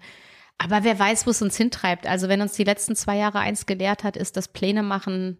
Naja, ich, äh, fang an Pläne zu machen und das Schicksal fällt irgendwo lachend vom Stuhl. Also es ist einfach so. Und, auch ein äh, schöner Spruch, kenne ja, ich noch gar nicht. Aber, ja, das ja, ist aber so wahr. Ja. Und deshalb versuche ich mehr alles auf mich zurollen zu lassen. Mal gucken, was kommt. Ich bin ja schon froh, wenn ich weiß, was nächste Woche ist. Aber was bedeutet es für dich persönlich, zu Hause zu sein? Weil auch das ja jeder Mensch anders für sich interpretiert. Es gibt ja diesen alten Song Wherever I lay my head, there's my home. Aber ist Heimat für dich wichtig? Kann auch zu Hause sein, ja, eine, keine Ahnung, vier Wochen, wenn du im Urlaub bist und dich da so wohlfühlst. Wobei das wahrscheinlich selten vorkommt. Wer von uns macht schon vier Wochen Urlaub ja. an einem Fleck? Aber du weißt, was ich meine. Also was ja. bedeutet das für dich zu Hause sein? Heimat definiert sich bei mir total durch die Menschen auch. Also ich kann auch am anderen Ende der Welt sein, wenn die richtige Person in dem Moment neben mir ist, dann kann das Heimat sein. Ich äh, mache Heimat nicht an einem Ort fest, weil ich so oft auch umgezogen bin und dazu reist noch viel, ähm, mhm. aber auch einfach umgezogen von meiner Heimatstadt dann in die Stadt zum Studium, dann weiter zum Arbeiten in verschiedene Städte und so, dass sich das so ein bisschen aufgeweicht hat, äh, das Gefühl. Und bei mir ist das sehr an den Personen in meinem Leben festgemacht und ich mhm kann irgendwo sein, wenn der richtige Mensch neben mir sitzt in dem Moment, kann sich das sehr nach Heimat anfühlen. Ja, das äh, finde ich einen, einen sehr schönen Ansatz, weil es muss nicht immer an Fleckchen Erde irgendwie gebunden sein, nee. sondern einfach die, die Familie, die Freunde, die genau. Seelenverwandten. Aber im Moment ist Hamburg für mich schon ähm, Heimat. Also so, ne? Ich habe für Hamburg ein großes Heimatgefühl. Das freut mich, weil ich bin ja ein Hamburger nicht waschecht, weil waschecht bist du nur, wenn du hier, glaube ich, zweite oder dritte Generation ja, sind die lebst. Hamburger total, ganz schön streng, sind ganz schön ne? streng mhm. da, aber ich bin immerhin hier geboren. Insofern, auch also, das ist schon selten. Ich liebe diese Stadt und ähm, auch wenn das Wetter, wobei jetzt haben wir, wir haben auch im Vorgespräch gesagt, zehn Tage ist hier jetzt Sonne, das kennen wir gar nicht aus Hamburg, äh, vor allem nicht im März, aber es ist toll. Also so macht es richtig Spaß. Es bleibt vor allen Dingen noch eine Woche so. Und es soll mm. sogar noch wärmer werden. Wenn du auf dein bisheriges Leben zurückblickst, was war eine für dich besonders prägende Zeit. Ich glaube, dass jede Dekade bei mir so ein bisschen äh, so seine prägenden Phasen hatte. Ich glaube, mm. in mhm. meiner Kindheit war es auch sehr, ich war ja chronisch krank und war viel im Krankenhaus Ach. und so. Das war definitiv so die erste Situation, wo ich mich entscheiden musste, jetzt erst recht oder lasse ich mich unterkriegen. Und ich glaube, das hat sehr geprägt für mein späteres Leben, weil das hat sich dann noch ein paar Mal wiederholt in meinem Leben in anderen Themen. Und es war immer dieses Unterkriegen lassen oder weiter. Und ich glaube, dadurch bin ich zu einer ziemlichen Kämpfernatur geworden. Und wenn du das in frühen Tagen schon hast, dann prägt dich das für dein ganzes Leben. Und es hat mich garantiert auf Phasen auch vorbereitet, als mein Vater dann so krank wurde. Mhm. Oder aber auch jetzt wirklich auf so Sachen wie Corona. Ich habe einfach in diesen zwei Jahren extrem gemerkt, dass ich eine sehr hohe Resilienz habe, die ich garantiert mitgenommen habe aus den Zeiten davor, wo ich habe immer aus Spaß gesagt, mein Leben war eine sehr gute Generalprobe für all das, was gerade passiert. Und ich habe sogar die Kraft gehabt, oft Menschen in meinem Umfeld mitzuziehen, so, die völlig überrollt waren von der Situation, weil sie vielleicht noch nie eine Krise in ihrem Leben hatten. Die Glücklichen, wie toll. Mhm. Aber auch gar nicht vorbereitet waren darauf und völlig hilflos dem Ganzen gegenüberstanden. Und die einfach total durchgeschüttelt wurden dann von dieser Zeit und genau und diesem nicht, ne, diesem Gefühl es nicht in der Hand zu haben mhm. selbst was dir die wurde ja in den letzten zwei Jahren genau. alles aus der Hand genommen eigentlich ne genau. diese ganze Selbstbestimmtheit war ja. ja. dahin jemand anders hat die Regeln gemacht nämlich ein Virus und das, das kann sehr hilflos machen und ich ich habe einfach für mich und das war eine gute Erkenntnis festgestellt dass ich da echt gut mit klargekommen bin, mal ganz abgesehen von finanziellen und Arbeitsverbot und das alles, das ist furchtbar, habe ich mir auch den Kopf drüber zerbrochen, aber mhm. kräftemäßig so und dass ich andere mitziehen konnte und sagen konnte, hey, pass auf, das schaffen wir irgendwie zusammen hier und äh, schau mal hier, schau mal da und konzentriere mhm. dich auf das und deshalb glaube ich einfach, dass mein Leben äh, mit all diesen Wendungen, die es genommen hat und auch in doofe Richtungen und äh, blöde Krankheiten und Krisen und Rückschläge, dass das alles für irgendwas gut war. Weil ich daran gewachsen bin. Am Ende wächst man ja aus den Krisen und nicht aus den Erfolgen. Es ist einfach so. Und äh, nach großen Krisen kann man sich viel mehr über Erfolge freuen. Und deshalb freue ich mich jetzt zum Beispiel sehr, dass dieses Buch vor mir liegt zum Beispiel, weil es in einer Zeit entstanden ist, als alles schon ziemlich duster war. Und ja, sich dann über solche Sachen zu freuen oder dass gerade die Blumen in meinem Garten blühen. Ja, ja. Wie schön. Oder wir können uns freuen, dass jetzt die Sonne auf äh, den Alsterlauf äh, glitzert. Ich, ich finde so es eh, ne? Also irgendwie- diese Wohnung hier, Leute, diese Wohnung ist hier, darf ich das Deswegen mal habe ich das nicht Es ist unfassbar. Ich bin hier reingekommen und dachte nur so, du Sau. Ach, Menno. Ja, ich bin Nein, aber auch da bin wunder, ich, bin, ich bin wunder, wirklich wunderschön. Also, Vielen lieben Dank. Ich bin aber auch jeden Tag sehr dankbar und wir haben wirklich Ja. dieses Wort Dankbarkeit, finde ich, ist sehr wichtig, weil viele Total. Menschen realisieren gar nicht, wie unglaublich gut es ihnen geht. Es gibt Millionen Menschen, die geht's, geht's leider beschissen. Ja. Ich sage nur Ukraine-Krieg. naja, also, äh, wir das müssen gerade ne, nur also den Fernseher anmachen eben. und es ist Deswegen, nebenan. es- ich will damit Es nichts nicht relativieren. weg. Nur wenn es Ja. einem so gut geht, dann muss man sich verdammt nochmal auch dessen bewusst sein und nicht immer so, oh, und ich könnte ja noch ein seidenere Kissen weinen Ja. und, ne, und ich möchte ja noch viel mehr. Und Das, so. das ist das eine, aber was mich gerade im Moment total traurig macht, und ich habe da gestern auch einen Post zu gemacht, mich macht es so wütend, dass wir diese Krisenzeiten, also vielen Menschen geht es total schlecht gerade.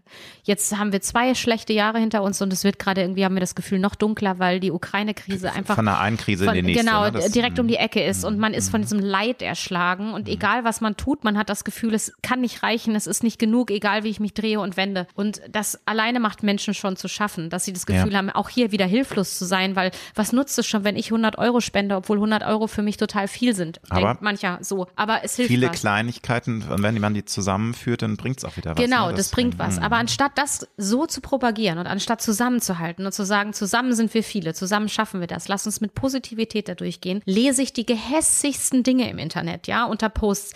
Es ist nichts recht. Postet man sich mit Flagge im Hintergrund, heißt es, du springst auf den Trend auf. Postet man sich nicht mit Flagge, heißt es, du interessierst dich wahrscheinlich nur für deine eigene Karriere. Warum kannst du die Ukraine nicht unterstützen? Wenn jemand ein Hm. Hilfsprojekt unterstützt, dann heißt es ja, du machst das ja nur, damit du Medien kriegst. Unterstützt er es aber nicht und Heftig, postet darüber, ja. sondern im Stillen heißt es, wie kann es sein, dass du dich hier überhaupt nicht politisch äußerst? Ich lese gerade so viele böse Sachen im Netz bei Kollegen, auch ein, zwei bei mir, wo ich auch in die Diskussion mit diesen Menschen gehe, aber es bringt überhaupt nichts. Also ich habe es versucht. sind, mh. es ist, es sind ist teilweise aber auch wirklich Trolle. Das sind Ja, Menschen, sind die Trolle. ziehen Befriedigung daraus, dass sie andere irgendwie das zum einen, manchmal auch Menschen mit Sorgen, die aber gerade dann einen solchen Tunnelblick haben, dass sie gar nichts rechts und links akzeptieren. Ich denke nur, wir haben zwei Jahre hinter uns, wo wir uns fertig gemacht haben, ja, wo kritisiert wurde.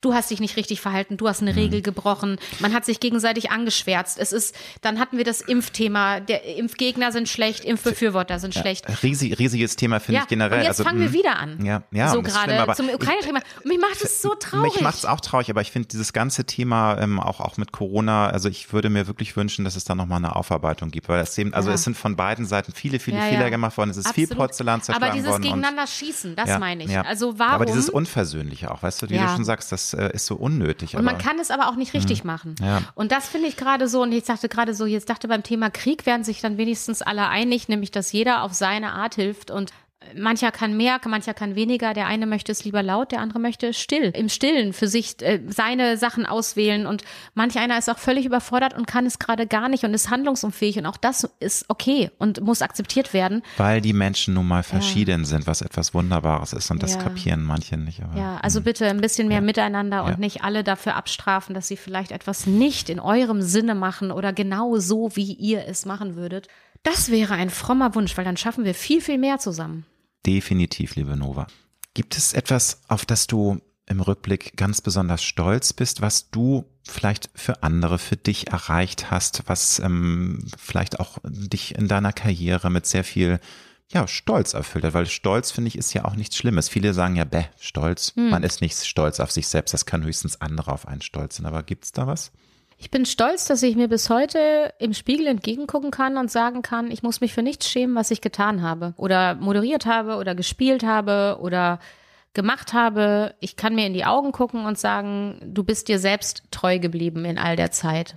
Und das finde ich schon, finde ich eine gute Leistung.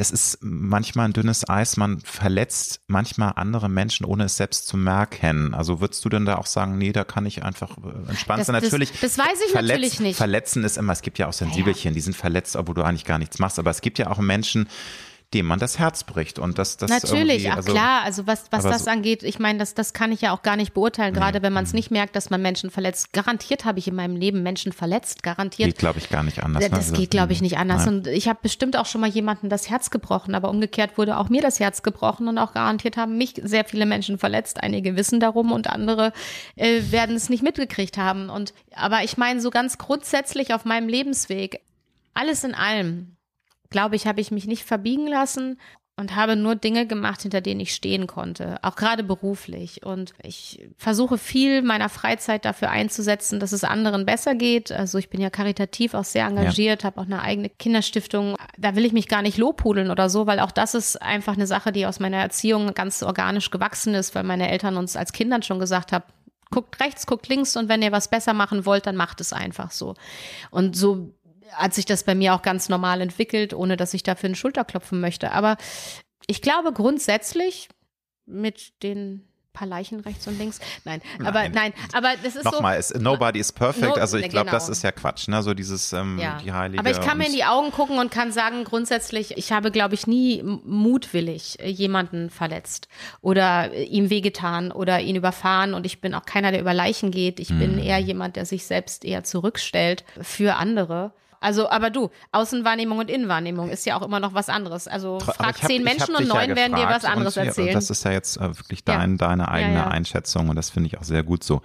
Wie gut kennst du dich heute selbst? Würdest du sagen, ja, ich bin jetzt so weit, dass ich genau weiß, was ich von meinem Leben mir äh, erhoffe und was ich auch noch in Zukunft erreichen möchte, was mich zufrieden macht, was mich glücklich macht? Kennst du dich wirklich gut oder ist es immer noch ein Prozess, das zu er erforschen?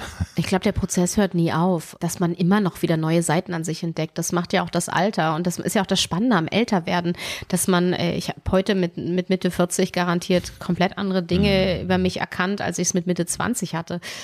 Aber ich glaube, ich kenne mich schon sehr gut. Also ich weiß, was mir gut tut, das ist wichtig. Ich weiß, was ich nicht will.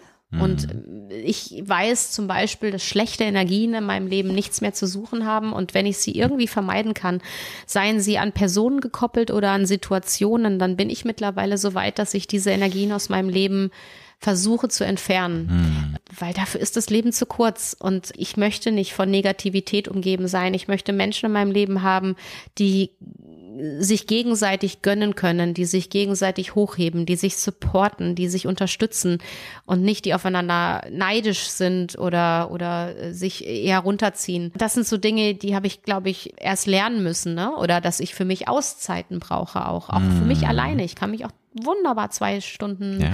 drei Stunden, vier Stunden, Herrlich. zwei Tage, drei Tage in meine Wohnung einschließen und muss mit niemandem reden. Und ich bin damit dabei weder alleine noch einsam, sondern tanke eher auf. Das hat was mit Batterieaufladen zu tun, mit Achtsamkeit, mit, mit Self-Care und so sind alles jetzt mittlerweile Modebegriffe. Aber doch, das habe ich schon mittlerweile ganz gut raus, was mir gut tut und was mir nicht gut tut auch. Und ich glaube, das ist eh das Wichtigste, dass du weißt, davon halte dich fern, das tut dir nicht gut.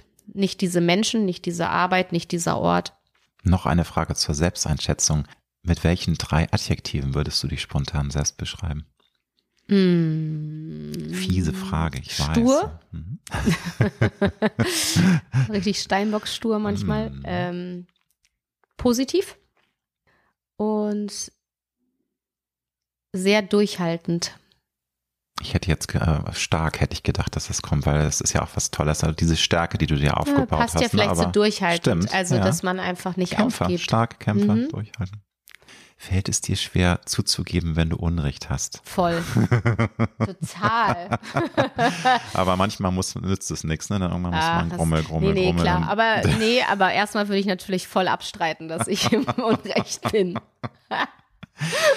Und führst du ähm, Tagebuch? Schreibst du manchmal Gedanken auf? Gibt es ja auch verschiedene Nuancen. Es gibt Menschen, die schreiben wirklich ähm, un, also unregelmäßig mal ein Tagebuch oder andere Menschen schreiben nur ihre Gedanken mal so runter, weil es für die was Befreiendes, was Erleichterndes hat. Also ich bin das beste Mhm. Beispiel dafür. Ich mache das auch kein Tagebuch, aber es tut mir gut, Dinge runterzuschreiben. Dinge, die Mhm. mich freuen, Dinge, die mich belasten. Und da fühle ich mich irgendwie leichter. Also das ist ganz komisch. Kann auch eine Macke sein, aber irgendwie ist Mhm. Nö, das. ich finde ne, das also, sehr, sehr mh. gesund. Schreiben ist ein tolles Ventil. aktiv nicht. Nee, ich habe früher okay. viel Tagebuch geschrieben und mhm. ich habe die auch mhm. alle noch. Also gerade in meiner Jugend war das extremst. Wow. Ähm, und die habe ich alle noch im Schrank liegen. Es ist absurd, wenn man da heute drin rumliest, was einen damals beschäftigt hat. Aber es ist spannend, oder? Das ja, aber so man konnte vier Seiten mit einer großen Pause füllen, in der er vielleicht einen angeguckt hat oder nicht. Also es ist ja, ja, ja. Was, was, was Mädels in dem Alter beschäftigt, ist manchmal wirklich spannend. Ähm, es ist, äh, nee, ich, ich, ich glaube, es Schreiben als Ventil benutze ich heute auch noch, aber dann schreibe ich äh, eher so für mich Texte manchmal oder manchmal schreibe ich sie auch öffentlich, also Gedanken, mhm. die ich habe. Dafür hat man ja dann die sozialen Medien manchmal. Da lasse ich manchmal auch den gedankenfreien Lauf. Und ja, in meine Bücher ist garantiert auch viel persönlicher Gedankenkram eingeflossen. Klar, vor allem in dem vorherigen Buch, ne? Wo du das auch war über sehr, die Depression deines Papas. Und da muss ich mich wirklich nochmal bei dir entschuldigen. Ich wusste natürlich, dass ähm, du den Buch auch geschrieben hast, aber es war mir nicht bewusst. Ich habe das Buch mhm. nicht gelesen, dass dein Papa sich, ähm, dass er aus dem Leben freiwillig geschieden ist. Ja. Das war mir nicht klar. Deswegen ja. nochmal mhm. zur Einordnung. Das äh, ist mir natürlich ein bisschen unangenehm mhm. gewesen, aber anyway. Alles gut ist vielleicht eine, ja, eine fiese Frage, aber wenn du morgen sterben müsstest, würdest du irgendwas bereuen, was du nicht bisher getan hast? Also es gibt ja Dinge, die man eigentlich immer auf der Bucketlist hat und man sagt, das möchte ich unbedingt noch machen. Und dann, dann wäre es zu spät, weil man halt nicht mehr auf diesem wunderbaren Planeten ist oder auch manchmal diesem schrecklichen Planeten, je nachdem. Ganz schwierig, ganz schwierig, weil ähm, Nee, so eine richtige Bucketlist habe ich nicht, weil mhm. Orte habe ich jetzt auch keinen mehr, wo ich sagen würde, das muss unbedingt sein. Da mhm. ist der meiste Hunger gestillt. Ich glaube, wenn du mich in den 20ern gefragt hättest, dann wäre es heiraten gewesen, was ich bis heute nicht getan habe. Aber auch das ist so eine Sache, wo ich heute da denke, du, vielleicht kommt das noch, vielleicht nicht. Aber irgendwie ich, es ist kein Druck mehr so da. Ich finde es gar nicht mehr so wichtig. Mm, nee, eigentlich nicht, weil ich mir auch angewöhnt habe, zum Beispiel so kleine Sachen nicht im Streit ins Bett zu gehen, zum Beispiel. Oder wenn ich etwas fühle, es dann zu sagen, ob positiv mhm. oder negativ, es auszusprechen, weil ich finde, das Schlimmste ist, wenn du dann in die Situation kommst, dass dieser Mensch nicht mehr da ist und du hast entweder dich im Streit, Streit das letzte Mal getrennt ja. oder du hast etwas nicht ausgesprochen, was du unbedingt sagen wolltest. Es gibt ja diesen schönen Spruch, wenn du jemand, wenn du was fühlst, sag es, wenn du jemanden liebst, sag es, wenn du jemanden küssen mhm. willst, tu es. So, weil du nicht weißt, ob du die nächste Chance dafür kriegst. Und ich versuche danach zu leben. Gelingt mir nicht immer, aber deshalb, ich, wenn dann vielleicht mit dem Camper wirklich mal ein Jahr unterwegs sein und äh, mich treiben lassen, diese Ruhe zu haben und auch den finanziellen Background mal ein Jahr auszusteigen, das fände ich, glaube ich, mal ein Traum, so nicht getrieben zu sein von Terminen oder Zeitdrucken oder finanziellen Druck. Hm, schön. Das fände ich schön. Wann hast du dich zuletzt in etwas verliebt? Und ich rede nicht von, von einem Mann. Also es gibt ja Dinge, ja, ja. in die man einfach lieb gewinnt, wo man sagt, oh, ich verliebe mich. Ja, ich, ähm, Gott, ich verliebe mich. Ich bin so oft Tagesschock verliebt. Aber ist das nicht toll, wenn ja. man sich das bewahrt und wenn man diese Leidenschaft weiter immer spürt? Total. Ne? Es kann echt ein Hundewelpen sein, den ich sehe, äh, in den ich mich Schock verliebe. Also sowieso in Hundewelpen immer. Ja. Ich verliebe mich ja. immer schockverliebt in Hunden. Aber es kann auch wirklich sein, ich stand, wie gesagt, gestern bei uns im Garten und habe mir diese ganzen Frühlingsblühe angeguckt und habe das dann irgendwie mit Fotos dokumentiert und war extremst verliebt in, in den Tag Mhm. In diese Sonne, in den blauen Himmel, in den das gerade da war, in das Kitzeln auf der Nase, in, in so dieses alles. Und dann hat auch noch irgendwo ein Vogel ganz kitschig gesungen und ich dachte irgendwie so, boah, ist das schön gerade hier zu sein, so. Also ich kann mich so sehr tagesverlieben. Aber Welpen, Welpen sind wirklich, also, oder Katzenbabys. Oh Mann, ey. Du hast vorhin gesagt, ja, auch du hast Ängste. Stellst du dich diesen Ängsten immer mal wieder ganz bewusst? Weil die können ja ganz viele verschiedene Gesichter haben. Vielleicht magst du auch verraten, ein, eine deiner Ängste.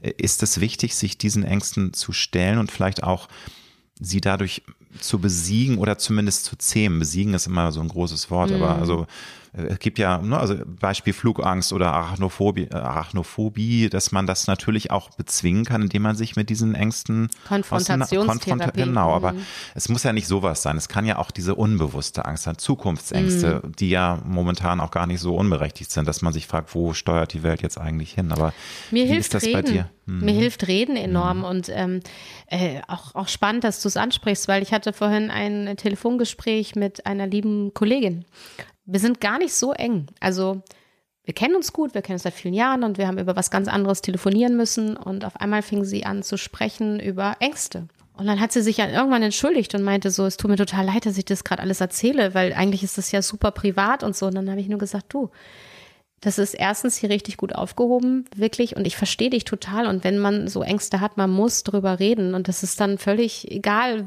wie gut wir kennen uns ja. Und also, mhm. ne, ich verstehe, was du sagst. Und äh, habe ihr dann hinterher auch mitgegeben, wann immer du gerade auch wieder das Gefühl hast, du musst mit irgendjemandem reden, bitte ruf mich an. Weil ich glaube, Ängste verarbeiten ist am einfachsten, indem man ihnen äh, Gestalt gibt. Also, weil wenn du nicht aussprichst, wovor du Angst hast, ist es ungreifbar. Und in dem Moment, wo du es verbalisierst und darüber sprichst, wird es greifbar. Und dann mhm. kannst du auch daran arbeiten. Ich bin jetzt niemand, der davon überzeugt ist. Also, du, ich habe Höhenangst. Ich muss deshalb nicht unbedingt jetzt trotzdem extra einen Fallschirmsprung machen, um nee, mir zu beweisen, dass ich Nein. das. das ist einfach nichts, worauf ich Lust habe. So, Nö, muss ja auch nicht alles ne? sein. Also, also, diese, diese Challenges, das mhm. brauche ich nicht. Aber Zukunftsangst ist im Moment sehr real. Angst vom mhm. Krieg, Angst vor dem, immer noch vor der Weltsituation, eigene finanzielle Ängste, die daraus entstehen. Junge Mütter, die Angst haben, in was für eine Welt sie jetzt ihre Kinder gerade schicken und so. Und ich finde, im Austausch mit anderen kann man solche Ängste greifbar machen und nimmt ihnen ein bisschen den Schrecken denken. Und das habe mhm. ich, glaube ich, gelernt. Das war beim Thema Depression damals ja auch so. Das war ein Riesentabu und man hat nicht drüber geredet und dadurch war es einfach so eine Riesenwand und man wusste nicht, wie man damit umgehen soll. Es war so ein großes schwarzes Loch. Aber in dem Moment, wo du anfängst drüber zu reden oder als ich das Buch geschrieben habe, kamen auf einmal so viele Menschen zu mir, auch die ich gut kannte, die auf einmal sagten, du, ich weiß, wovon du redest, weil mhm. kann ich mal mit dir darüber reden, wo du so denkst, wow, in dem Moment, wo ich es ausgesprochen habe, haben auch andere sich getraut, darüber zu sprechen und zusammen haben wir dann über unsere Ängste gesprochen mhm. und die Angst wurde ein ganz kleines bisschen kleiner, weil man sich nicht mehr allein gefühlt hat, weil man wusste, da ist ja noch jemand, dem geht's genauso. Und ich glaube, so ist es mit vielen Ängsten. Das ist genauso wie im Flugzeug, wenn du sagst Flugangst, wenn neben dir jemand sitzt und du kannst seine Hand nehmen und er redet mit dir über deine Angst, dann ist es geteilte Angst und dann kannst du auch viel besser dadurch kommen. Wenn du verkrampft in deinem Sitz sitzt und rechts und links nicht mitteilt, dass du gerade tausend Todes stirbst, kann dir aber auch niemand helfen. Nein. So, und, und du äh, versinkst dann auch in dieser Angst. Du genau. fokussierst dich ja genau. total darauf. Du ne? krampfst und, und so. Ja. Deshalb, ich sage mal, reden. Ich, ich, mhm. dich mitteilen und dein Bauch wird dir sagen, wem sehr schön und sehr weise. Und ich kann das auch nur ähm, unterstützen, ähm, zu sagen, dass dieses, dieses Thema Depressionen wirklich heute gar kein Tabu mehr sein darf, weil also ich ähm, habe auch im familiären Bereich damit zu tun und auch ich habe mal düstere Phasen. Ich würde nicht sagen, dass es jetzt eine Depression ist, aber das ist jetzt, es hört sich so an, als ob das jetzt irgendwie schick ist und jeder sagt, ja, ich habe das auch. Das ist Quatsch. Das sind auch viel, es gibt viele Menschen, die nie damit irgendwelche ähm, mhm. Berührungspunkte hatten. Aber ich finde, es ist so wichtig, dass es absolut kein Tabuthema sein darf. Und das ist eine Krankheit. Und da muss man auch offen mit umgehen und sich helfen lassen und nicht so, naja, darüber spricht man ja nicht. Das, das ist, ist ja, Blödsinn. ja, und das ist, war ja wie lange Zeit so, es, es, es weicht so jetzt Gott sei Dank immer mehr auf. Psychische ne? Erkrankungen und, hm. haben halt immer noch ein Stigmata. Ja. Und wenn wir einmal akzeptieren einfach, dass es vor allen Dingen eine Krankheit ist und keine Phase, die genau. du dir selbst aussuchst. Eben. Wenn mein Bein gebrochen ist, gehe ich zum ja. Chirurgen und lasse ja. es schienen. Habe ich Krebs, gehe ich zum Onkologen. Wenn ich eine Depression habe, auch da Botenstoffe arbeiten in deinem Gehirn dann nämlich nicht mehr so, wie es sein soll. Es ist eine mm, körperliche Krankheit. Definitiv. Und auch da kann geholfen werden. Nur es ist halt immer noch mit diesem Stigmata besetzt, dass du als schwach giltst, dass du, ähm, du dich anstellst, genau, reiß dich doch mal Leben zusammen. nicht im Griff und woanders, ne, da müssen die Menschen hungern und die haben ganz so andere Probleme. Ein Blödsinn. Ja, ganz schlimm. Aber ich bin guter ja, Dinge, dass sich das immer dass weiter das ändert. durchsetzt. Aber vor allen Dingen auch durch Menschen, die offen darüber reden. Also Theresa ja. Enke, ich ziehe heute noch mhm. den Hut, sie hat mhm. ganz viel in Deutschland losgetreten und hat es garantiert auch Menschen wie mir, die dann später darüber geschrieben und geredet haben, leichter gemacht, ein Ohr zu finden für das Thema. Kannst du uns eine deiner Marotten verraten? oh Gott, wo fange ich an?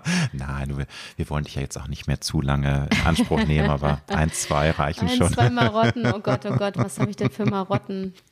ich kriege manchmal so einen richtigen Fimmel, dass ich äh, Sachen sortieren muss. Das, das, das regt mich selbst total auf, weil dann habe ich eigentlich nach weißt Größe sitzt, oder was? Oder? Du sitzt einfach entspannt auf ja, der Couch und ja. guckst eigentlich einen Film und dann denkst du dir so, boah, aber diese zwei Kerzen und der Bleistift, die liegen gerade so voll ungeordnet vor dir auf diesem Tisch und dann muss ich mich damit beschäftigen und das erst richtig ordentlich hinlegen, bevor ich den Film weitergucken kann. Total. Also so eine, ja, Spleen halt, ne? Aber das haben, glaube ich, auch. Das ist voll der das, Spleen. Das haben Millionen Menschen. Das ist voll der Spleen. äh, also total ätzend. Aber ja, das ist dann so, oder ich. aber du ziehst nicht die Bücherwand mit einem Lineal gerade. Nee, oder so. überhaupt nicht. Ich habe das auch nur manchmal, aber in total relaxten, entspannten Situationen, Okay. wo man sich eigentlich auf was total anderes konzentrieren müsste, habe ich dann den Fimmel, na, erst muss ich das richtig hinstellen. Und dann denke ich so, spinnst du eigentlich? Aber ja, Die vorletzte Frage ist eine große Frage. Oh. Was ist für dich mit deiner Erfahrung, die du jetzt gesammelt hast, einer der wichtigsten Schlüssel für ein zufriedenes, glückliches Leben? Weil das wollen wir alle. Das möchte jeder Mensch auf diesem Planeten erreichen. Viele erreichen es leider nicht, weil sie unglaubliche Pechvögel sind, weil sie vom Schicksal gewollt werden. Die werden leider nie richtig Mhm. glücklich, aber Du sitzt hier vor mir und du hast eine Vita, die dich auch manchmal durchgeschüttelt hat aus diversen Gründen. Du hast es ja erzählt. Aber du wirkst auf mich sehr aufgeräumt, stark und auch glücklich. Was äh, waren, waren da Tools? Was waren die Wege dahin? ich glaube, das eins, eins und eins im Glücklichsein ist, dass du es schaffst, Glück in kleinen Momenten zu finden. Ich kenne so Und viele. zu erkennen auch, ne? Zu erkennen und sie aber auch äh, dich darauf einzulassen, weil es gibt auch diesen Spruch, Glück ist kein Ziel, sondern es ist ein Weg. Wenn du immer nur darauf fokussiert bist, wenn das erstmal in meinem Leben richtig ist und das und das und dann bin Mhm. Dann ich bin glücklich. ich glücklich, genau. Das ist total falsch. Genauso wie wenn du jemanden anderen auf die Schultern legst, er muss dich glücklich machen. Mhm. Ist ein Riesenproblem in Partnerschaften. Du hast mich glücklich zu machen. Das funktioniert nicht. Niemand kann dich glücklich machen, wenn du nicht selbst mit dir zufrieden bist und Glück in den kleinen Dingen deines Lebens findest.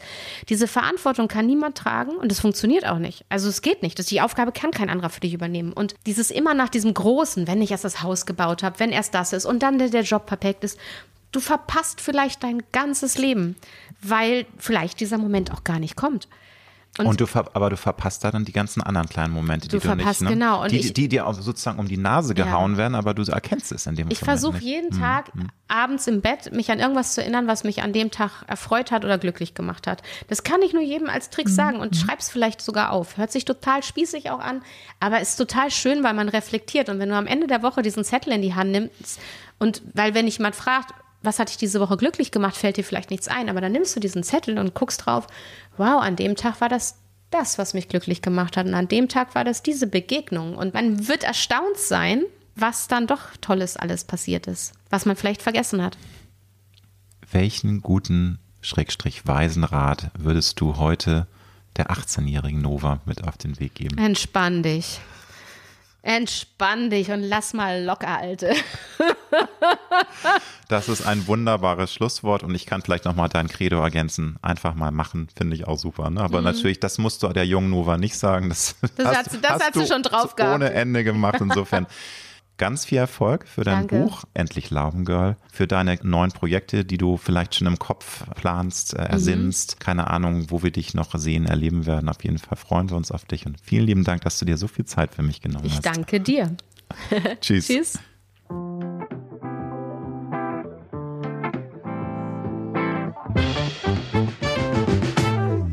Das war Road to Glory.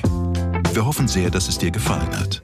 Wenn du auch zukünftig keine Folge verpassen möchtest, dann abonniere jetzt diesen Podcast. Wir freuen uns, wenn du ihn weiterempfiehlst und auf Apple Podcast bewertest. Du hast Anregungen oder Vorschläge für zukünftige Gäste? Dann schreibe bitte an mail at alexander-nebe.com. Bis nächste Woche.